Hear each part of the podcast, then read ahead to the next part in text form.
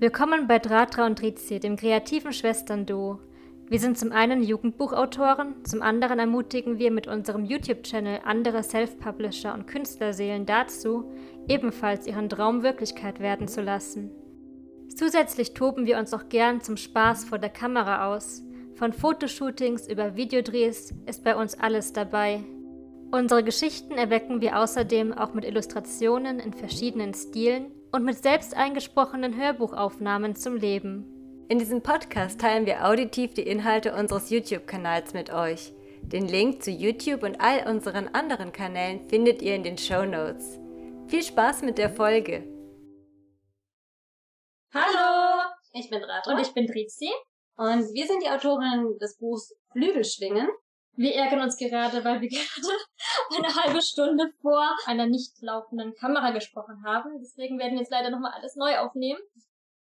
Ja, also es geht darum, dass wir ja in unserem letzten Frage- und Antworten-Video die Frage gestellt bekommen haben, wie wir eigentlich plotten. Und wir möchten jetzt eben noch auf diese Frage etwas genauer eingehen. Und generell haben wir vor, dass wir auch noch in weiteren Videos unseren Schreibprozess ein wenig teilen werden. Eben weil er vielleicht dann auch euch da, weil das euch dann vielleicht auch dabei helfen kann, wenn ihr selbst schreibt oder vielleicht interessiert es euch einfach nur so. Wir haben zum Beispiel auch einige Freunde, die selbst schreiben oder eine Geschichte zeichnerisch umsetzen und die sagen uns auch oft, sie haben Probleme mit dem Plotten. Also teilen wir einfach mal unseren Prozess, unsere, unsere Vorgangsweise und natürlich ist es keine Musterlösung.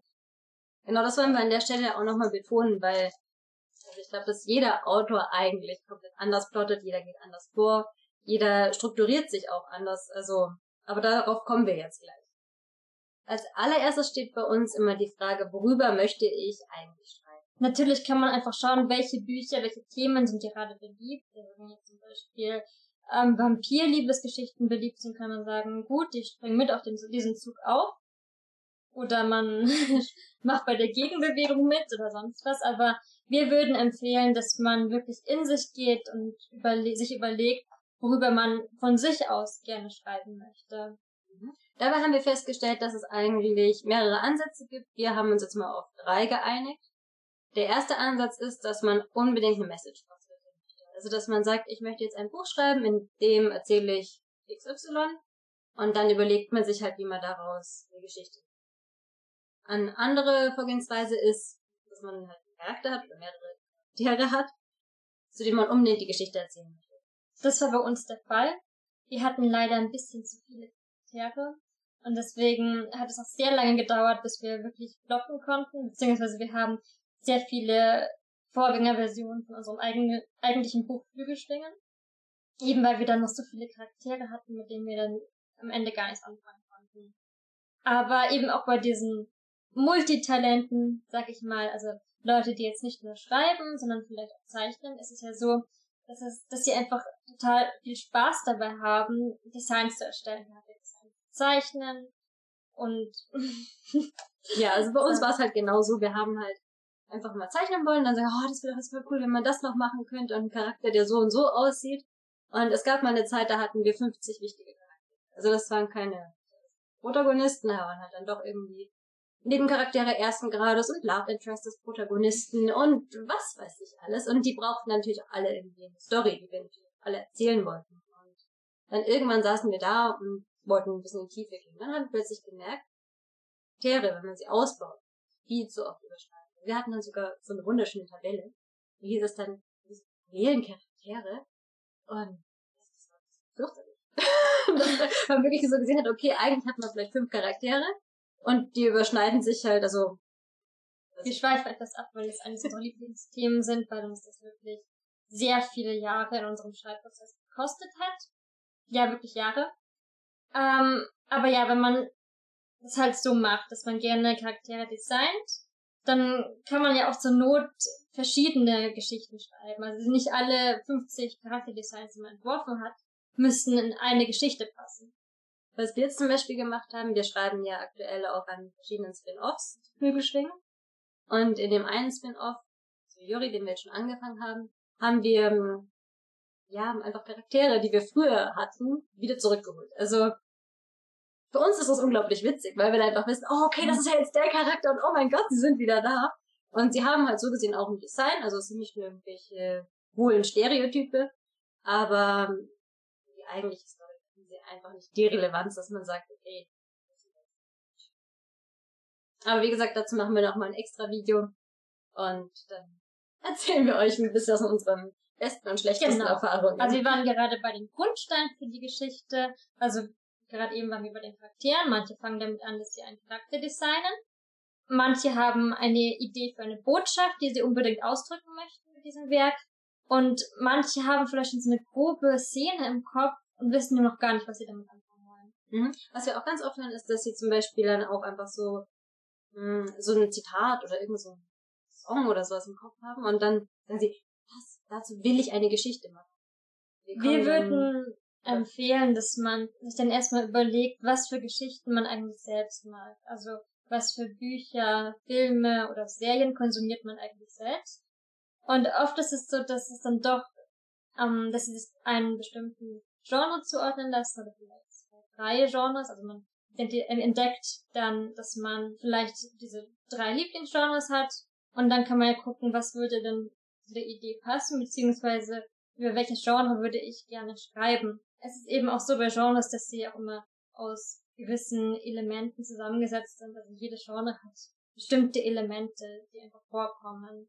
Wenn man jetzt zum Beispiel sagt, man entscheidet sich für eine Teenie-Romanze, dann hat man meistens eine Protagonistin zum Beispiel und dann ein Typ aus ihrer Klasse, in den sie total verknallt ist. Dann gibt's natürlich noch irgendeine Gegenspiel. Also die halt super aussieht und die, was ich, auch den Typen will. Und äh, dann hat man eigentlich so ein grobes Setting. Also du hast dann die Protagonistin, du hast die Antagonistin, du hast sozusagen das Ziel in Form des Love Interests. Und äh, na klar, Schulgeschichte, man hat dann Lehrer, man hat Schule, man hat Notendruck, vielleicht Eltern, die stressen. Und äh, innerhalb dieser Motive, die sich dann sozusagen automatisch ergeben, ist es halt dann die Herausforderung, dass man seine komplett eigene Geschichte erschafft. Eigenen individuellen Charakteren, mit einer eigenen Botschaft, was man sich halt einfach so dann ausdenkt. Ja, oder wenn man zum Beispiel eher so in die Richtung Abenteuerroman tendiert, da gibt's ja auch spezielle Elemente, wie zum Beispiel eine Entführung, Ja, oder, Oder irgendwelche eine Dämonen, Flucht, die einen eine besetzen. Flucht, ein Duell oder Ja, stimmt, das sowas. Außer du bist jetzt mehr im fantasy Ja, stimmt, das ist, ja, also gerade Fantasy, gibt's ja immer so, so ein bisschen Identität geheim halten. Ja, also wenn man sich das einfach so überlegt, da fällt einem schon einiges ein. Und dann weiß man ja auch schon gleich ein bisschen mehr, wo man seine grobe Idee oder seinen Charakter einordnen kann, was man das verbinden kann. Mhm. Wir sind tatsächlich auch so Menschen, die sagen, nein, unsere Story, die kann man nicht in eine Schublade stecken. Letztendlich kann man jede Geschichte in irgendeine Schublade stecken und wir würden das auch empfehlen. Nicht, weil die Geschichte irgendwie zweidimensional ist, sondern weil es einem selbst hilft, wenn man sagt, okay, ich schreibe jetzt irgendwie eher in dem Genre. Und äh, zum Beispiel, wir haben jetzt Mhm. gesagt, unser Buch spielt im New Adult Genre und wir haben jetzt automatisch keine fliegenden Elfen, weil ähm, ja, vielleicht zu unserem Buch nochmal. Unser Genre findet sich eigentlich sehr oft auch in Serien, die wir gucken. Ich glaube jetzt weniger in Büchern, weil Bücher manchmal etwas einfacher gehalten sind. Also zum Beispiel im New Adult Genre geht es dann auch vielleicht nur um eine Liebesgeschichte und wir haben halt dann nochmal mehrere Handlungsstränge. Also wir hören auch auf, dass unser Cover ein bisschen seltsam ist. Das war unsere Absicht. Weil, Einzigartig. genau, also es sieht ein bisschen mehr aus wie so ein DVD-Cover Mhm. mit den Federn und sagen, ja, ist das Fantasy? Und nee, nicht, aber wir mögen es, dass es ins Auge sticht. Ah, ja genau, die Federn. ähm, ich glaube, Federn oder generell irgendwas mit Flügeln oder Freiheit. Freiheit, oder sonst was, das ist eigentlich heutzutage relativ beliebt, wenn man sich so um, umschaut. Und da hat man dann wenigstens so diesen einen Punkt, wo man sagen kann, okay, ich weiß jetzt, wo meine Geschichte sich ein bisschen einordnen lassen kann. Zumindest ungefähr. Es ist auch für den Leser leichter. Weil wenn man jetzt dem Leser ein Buch gibt, sagt, hier, das Buch ist alles. Wenn man jetzt aber sagt, okay, es ist New Adult, du kannst dir grob vorstellen, es wird vielleicht eine Liebesgeschichte mit drin sein, es wird um Freundschaft gehen, es wird um Freiheit gehen. Bei uns noch viel Verbrechen. Ja, genau. Ich muss immer mehr sterben. nein, nein, also das ist nicht Thema für uns oder so. Aber wir haben halt schon gerne irgendwas Kriminelles. Ja, wir mögen halt, also wir waren zum Beispiel früher sehr lange im Fantasy-Genre unterwegs und da ist uns dann einfach aufgefallen, dass Also, jemand ist böse, ha, Dämon hat ihn besessen. Und ja, jetzt heute müssen wir sozusagen drüber nachdenken, was treibt einen Menschen an, Schlechtes zu tun. Wir finden das spannend. Deswegen halt auch immer so. Vor allem, weil es auch unsere kriminell. Protagonisten selbst sind. Gut, also wenn ihr denn wisst, worüber ihr eigentlich schreiben möchtet, dann würden wir euch empfehlen, dass ihr schon mal das Ende festlegt. Also, dass ihr zumindest schon mal wisst, worauf ihr hinaus möchtet.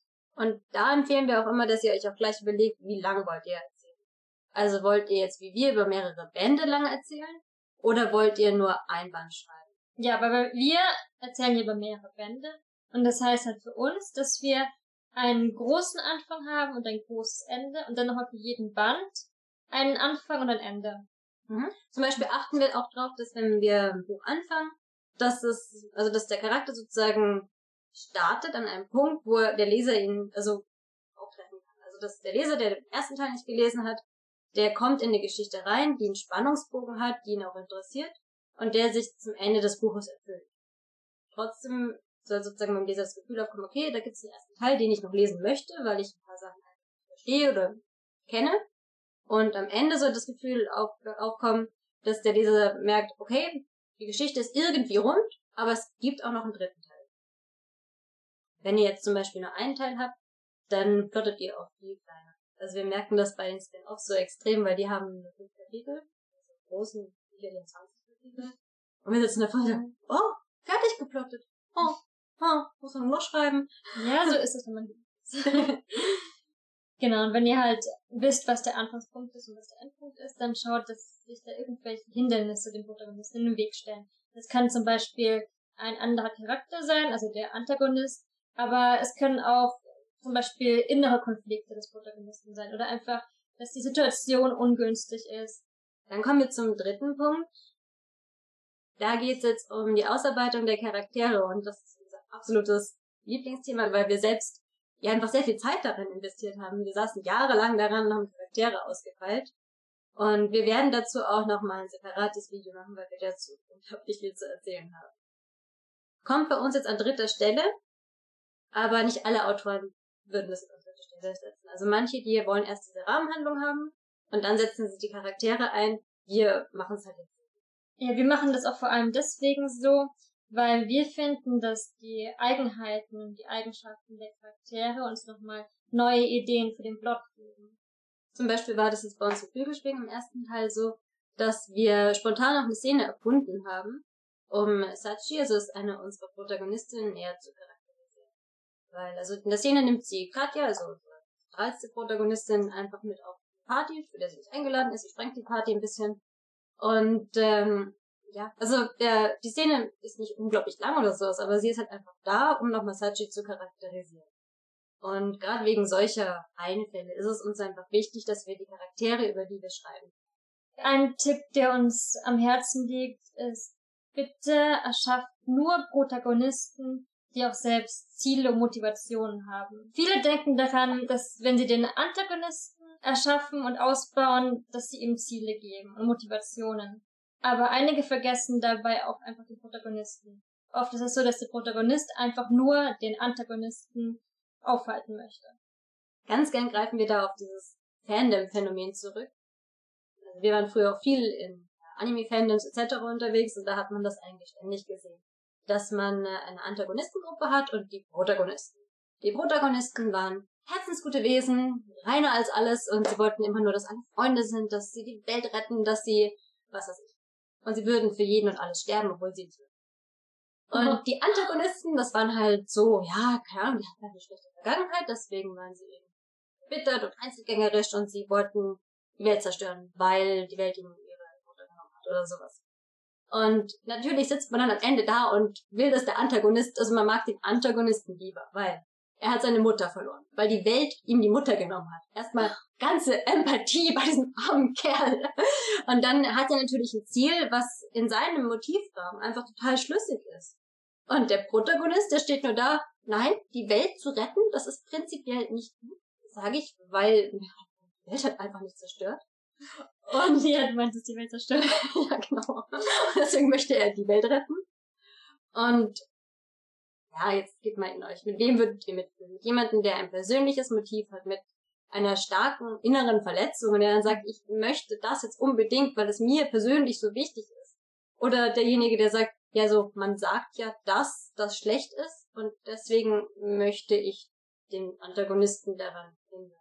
Ja, selbst wenn ihr eine Fantasy-Geschichte habt und euer Protagonist ist ein Auserwählter, dann schaut, dass er trotzdem eigene Ziele hat und nicht nur seine Bestimmung nachgeht. Und alle anderen Charaktere, die ihr habt, sollten auch irgendwie in die Story involviert sein. Hm. Also bitte Handlung und Charakter als eine Einheit sehen. Genau, also mein absolutes Lieblingsbeispiel.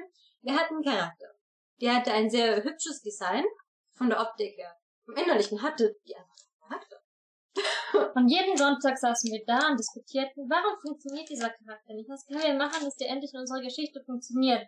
Statt dass wir einfach mal gesagt haben, okay, dieser Charakter ist hübsch. Können wir dieses optische Design einfach auf irgendeinen anderen Charakter, der Relevanz hat oder was weiß ich, verbraten und diesen Charakter endlich bitte abschauen.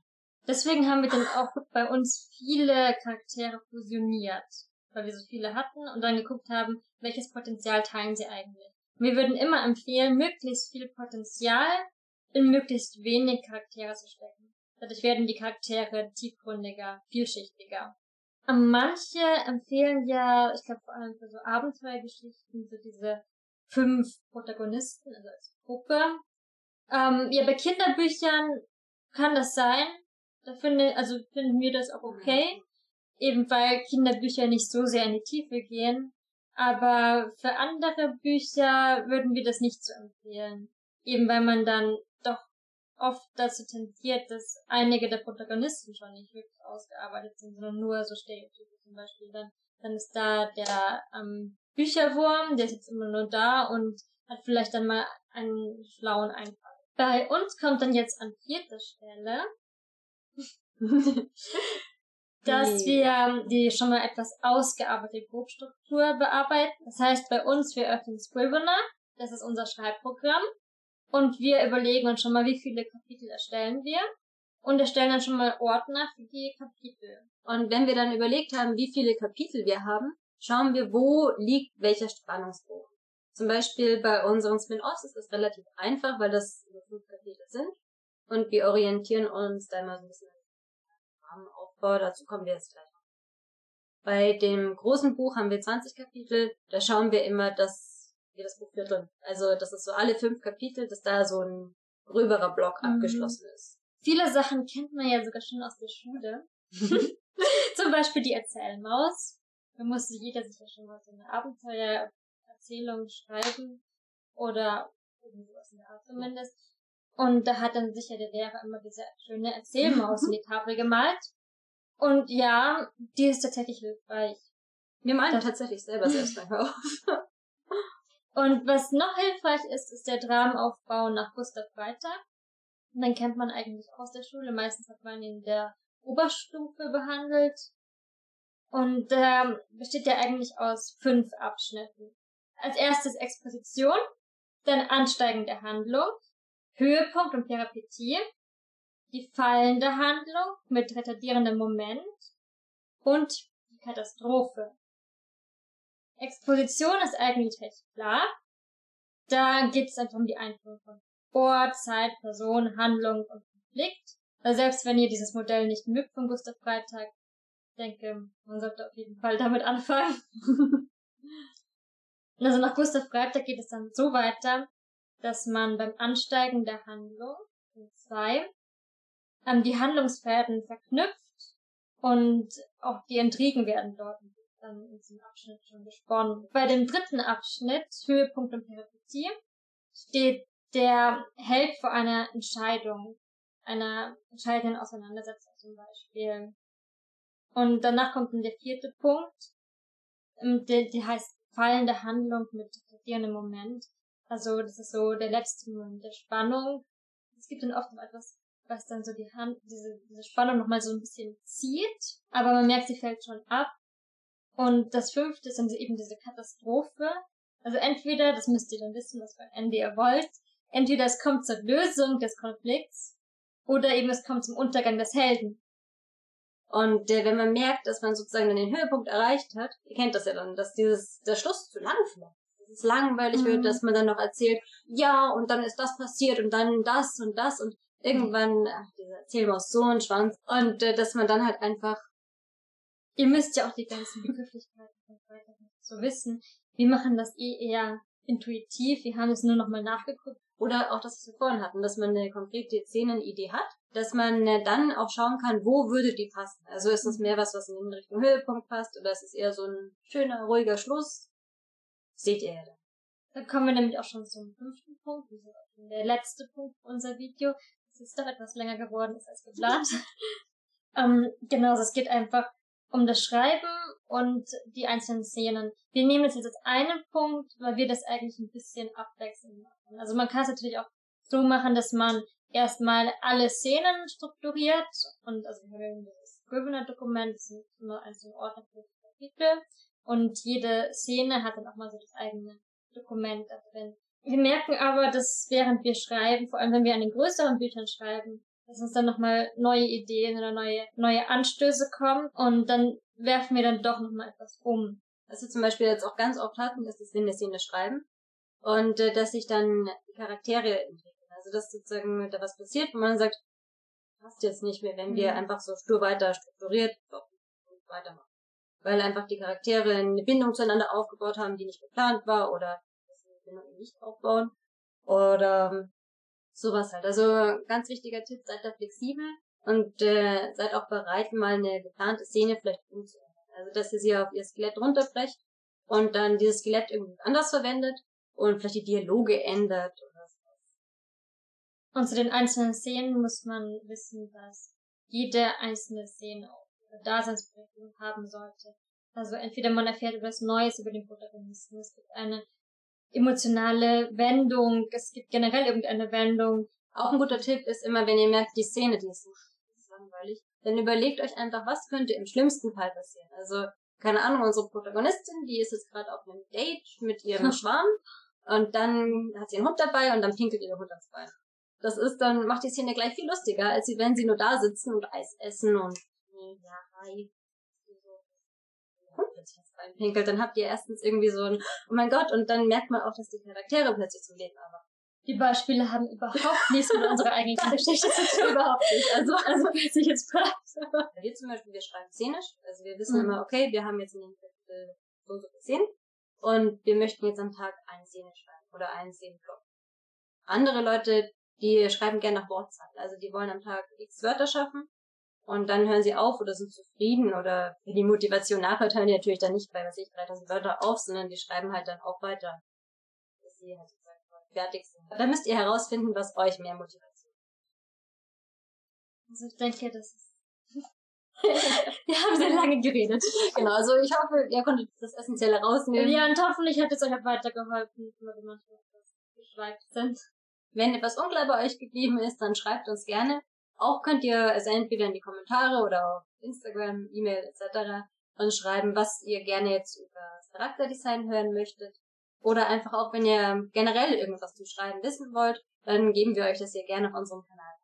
Gut, also unser nächstes Video kommt wahrscheinlich in so, na, zwei Wochen, Anfang Oktober. Rezi fliegt jetzt erstmal nach Russland für zwei Wochen. Bis dann. Tschüss. Tschüss.